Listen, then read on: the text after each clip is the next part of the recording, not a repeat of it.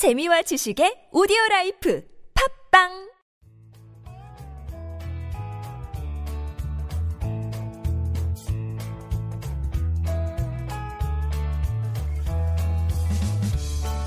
황홀하고 찬란한 광결인 창조적 유희. 여기는 한지훈의 고전에서 찾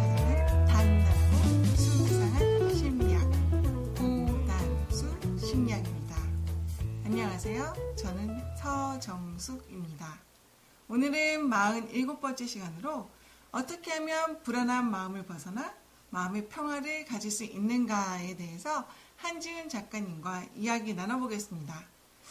보통 저희가 마음이 불안할 때면 그 마음을 맑게 해주는 환이나 아니면 그런 음료수를 마시고 마음의 평화를 많이 갖는데요. 그런 약을 먹는 방법 말고도 또 다른 방법이 있을까요? 네, 오늘은요, 어, 마음의 평화를 찾는 법에 관해서 이야기를 한번 해보는데요. 네. 일단 이렇게 한번 해보죠.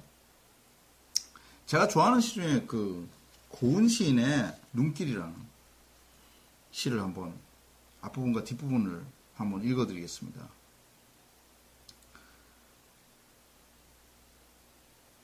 내가, 즉, 세상을 다 떠돌다가 이제 돌아와서 지난 것들이 다 있는 눈길을 온 겨울을 떠돌고 와서 여기 있는 낯선 지역을 바라보노라. 그랬더니 그 지역을 바라보니까 안에서는 어둠이고 온 겨울에 눈이 떠돌다가 이제와 위대한 정막을 지킴으로써 쌓이는 눈덩이마다 나의 마음은 어둠이더라 이렇게 말했어요. 아, 여기서부터 이제 출발을 하는데요. 네. 그럼 고은 시인이 느꼈던 이 감각들은 과연 무엇일까요? 바로 마음의 평화를 얻은 뒤에 바라보는 그 눈길과 청춘의 시절에 바라보는 눈길은 달랐을 거예요. 그럼요.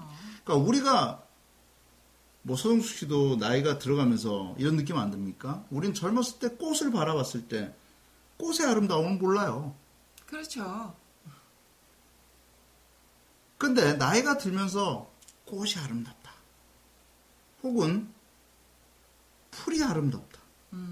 나무가 아름답구나라는 것을 느끼게 되는 여유가 생긴단 말이에요. 그렇죠. 똑같은 사진을 보고도 예전에 봤던 그 내가 중심으로 봤던 것과 지금의 피사체가 많이 달라졌죠. 결과적으로는 우리의 마음 속에 있는 생각들이 바뀌기 때문에 마음의 평화가 찾아왔다. 그것은 결국은 이렇게 볼 수 있습니다. 많은 경험을 해봤다라는 것입니다. 많은 경험을 해보고 나니까 결과적으로는 여유가 생기더라. 그러면 무조건 경험해서 체득하는 것이냐? 아니면 그냥 던져진 상태에서 경험을 하지 않고 빨리 이렇게 깨달을 수 있는 방법은 없을까? 그러니까 젊었을 때는 열정과 폭주기관차 같은 힘을 가지는 반면에 네. 나이가 들면서 열정과 폭주기관차 같은 힘은 없어지지만 노련함과 중후한 맛이 생기는 거죠. 그렇죠. 직관력도 생기고요. 그렇죠? 먼먼 젊음의 뒤안길에서 이제는 돌아와 거울 앞에 선내 누님같이 생긴 꽃이여 국화. 국화 옆에서라는 이 서정주 시인의 시를 보면 결과적으로는 우리가 마음의 평화라고 불리는 것은 폭주기관차처럼 폭주하는 힘이 아니라 중후함이며 고요함 속에서 생겨나는 힘 그겁니다. 얘기가 좀 장황해졌는데요. 그럼 이렇게 한번 생각해 봅시다. 무질서함이라는 것은요, 우리를 이렇게 끕니다. 조급함, 화, 분노, 극단적 쾌락, 열등감, 우월감, 권태로움을 같이 동반해서 나타나죠. 젊었을 때 참 고민이 많습니다. 남으로부터 상처받기도 하고요. 시계 하나 사면 과장해서 내 손목을 보여주고 싶기도 하고, 또 그렇게 하지 못했을 때 답답합니다. 내가 명품 옷을 입지 못했을 때 친구들 사이에 나가면 초라해지고 외톨이처럼 느껴집니다. 그런데요, 바로 그것은 핵심이 아니라는 것입니다. 저는 오늘 무엇에 대해서 얘기하고 싶냐면, 진짜 중요한 마음의 평화를 찾고 있습니까? 우리나라 행복 지수가 118이래요. 몇 개 국가 중에 118이죠? 정확한 통계 수치는 모르겠지만 118이면은 상당히 많은 국가 중에서 118이겠죠. 37분마다 한 명씩 자살한대요. 네. 생각해보면 참 암울한 통계 지수예요. 무엇보다도 마음의 평화는 지금 이 시점에서 너무나 많이 필요합니다. 네. 그렇다면 이제 본론으로 들어가겠습니다. 어떻게 하면 마음의 평화를 느낄 수 있겠는가? 저는 오늘 이렇게 말하겠습니다. 즉, 나를 괴롭히고 있는 모든 것들에 대해서 이렇게 외치라는 것입니다. 나를 괴롭히고 있는 가족, 나를 괴롭히고 있는 직장, 나를 괴롭히고 있는 돈에 관한 문제, 나를 괴롭히고 있는 기타 등등의 문제, 나를 괴롭히고 있는 모든 문제에 대해서 무질서를 인식하라는 것입니다. 그것을 하나의 무질서라고 명명하고 그것에 가까이 가지 않는 것이 아니라 그것 때문에 쓰러지지 않겠다라고 선언하는 것입니다. 무질서를 인식하라. 이것이 바로 마음의 평화를 느낄 수 있는 첫 번째 방법입니다. 두 번째, 마음의 평화를 느낄 수 있는 방법은 간단하면서도 멋있는 방법입니다. 당신은 죄인이 아닙니다. 당신은 절대 죄인이 아닙니다. 이것은 무엇을 뜻할까요? 주눅 들어서 살지 말아달라는 것입니다. 왜 주눅 들어서 살아갑니까? 키가 작아서 주눅 들어야 됩니까? 대학을 나쁜 대학을 나와서 주눅 들어야 됩니까? 혹은 집이 좀 가난해서 주눅 들어야 됩니까? 혹은 이혼을 했기 때문에 주눅 들어야 됩니까? 혹은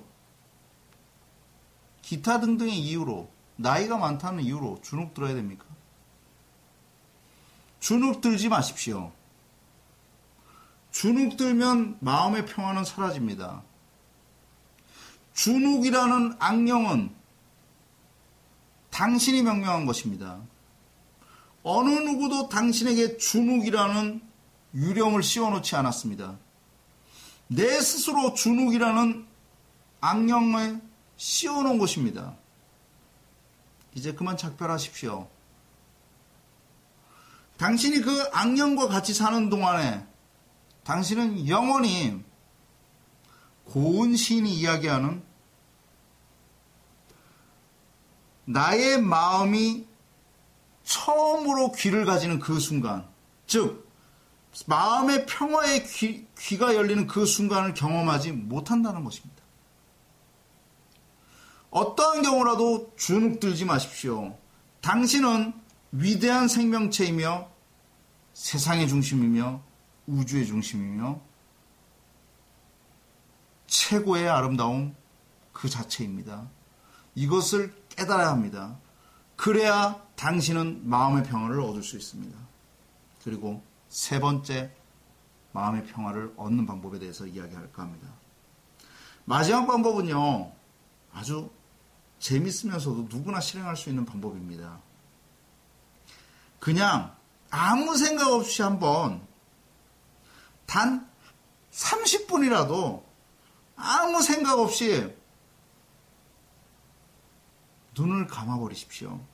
그리고 침묵하십시오.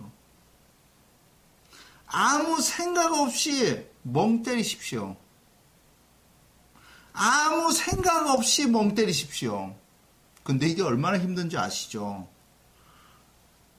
서성숙 씨, 멍 때린다는 게 얼마나 힘든 건지 아십니까? 멍 때린다는 것은요, 몽상을 하는 것도 아니고, 환상 속에 있는 것도 아니고 멈춰버리는 거죠. 아, 진짜 어려운 기술이네요. 생각해 보니까. 그런데 우리는 어렸을 때부터 멍 때리고 있으면 너 정신 차리라고 언제나 얻어 터졌어요. 근데 그때는 멍 때렸다는 게 상대방이 봤을 때는 멍 때리는 건데 네. 본인은 아까 말씀하신 그 기술은 아니에요. 뭔가 딴 생각을 하고 있었던 거죠. 그렇죠? 네. 멍 때린다는 거는요. 안주하거나 그냥 먼, 먼 데를 바라보면서 입을 벌어지면서 아무 생각이 없어진다는 아, 것입니다. 그건 진짜 힘든 일인데요. 힘들죠? 네. 그렇지만 이게 우리 삶에 꼭 필요하죠. 왜냐? 우리는 생각이 너무 많은 시대를 살고 있습니다. 그래서 아둥바둥 거리면서 살고 있습니다. 결과적으로 우리가 얻고자 하는 것은 마음의 평화 아닙니까? 근데 그것을 놓치고 살고 있으면서 우리는 이렇게 말합니다. 마음의 평화를 주십시오. 마음의 평화는 바로 우리 안에 있습니다. 우리는 새로운 길을 가져야 되며 새로운 어둠을 발견해야 됩니다. 그렇게 발견하기 위해서 제가 오늘 말씀드린 세 가지를 지켜보시기 바랍니다. 감사합니다. 감사합니다. 저도 오늘의 하루 멍 때리는 하루 가져보도록 하겠습니다. 지금까지 한지훈의 고단수 심리학 전희 서정수 네, 저는 작가 한지윤이었습니다. 감사합니다. 감사합니다.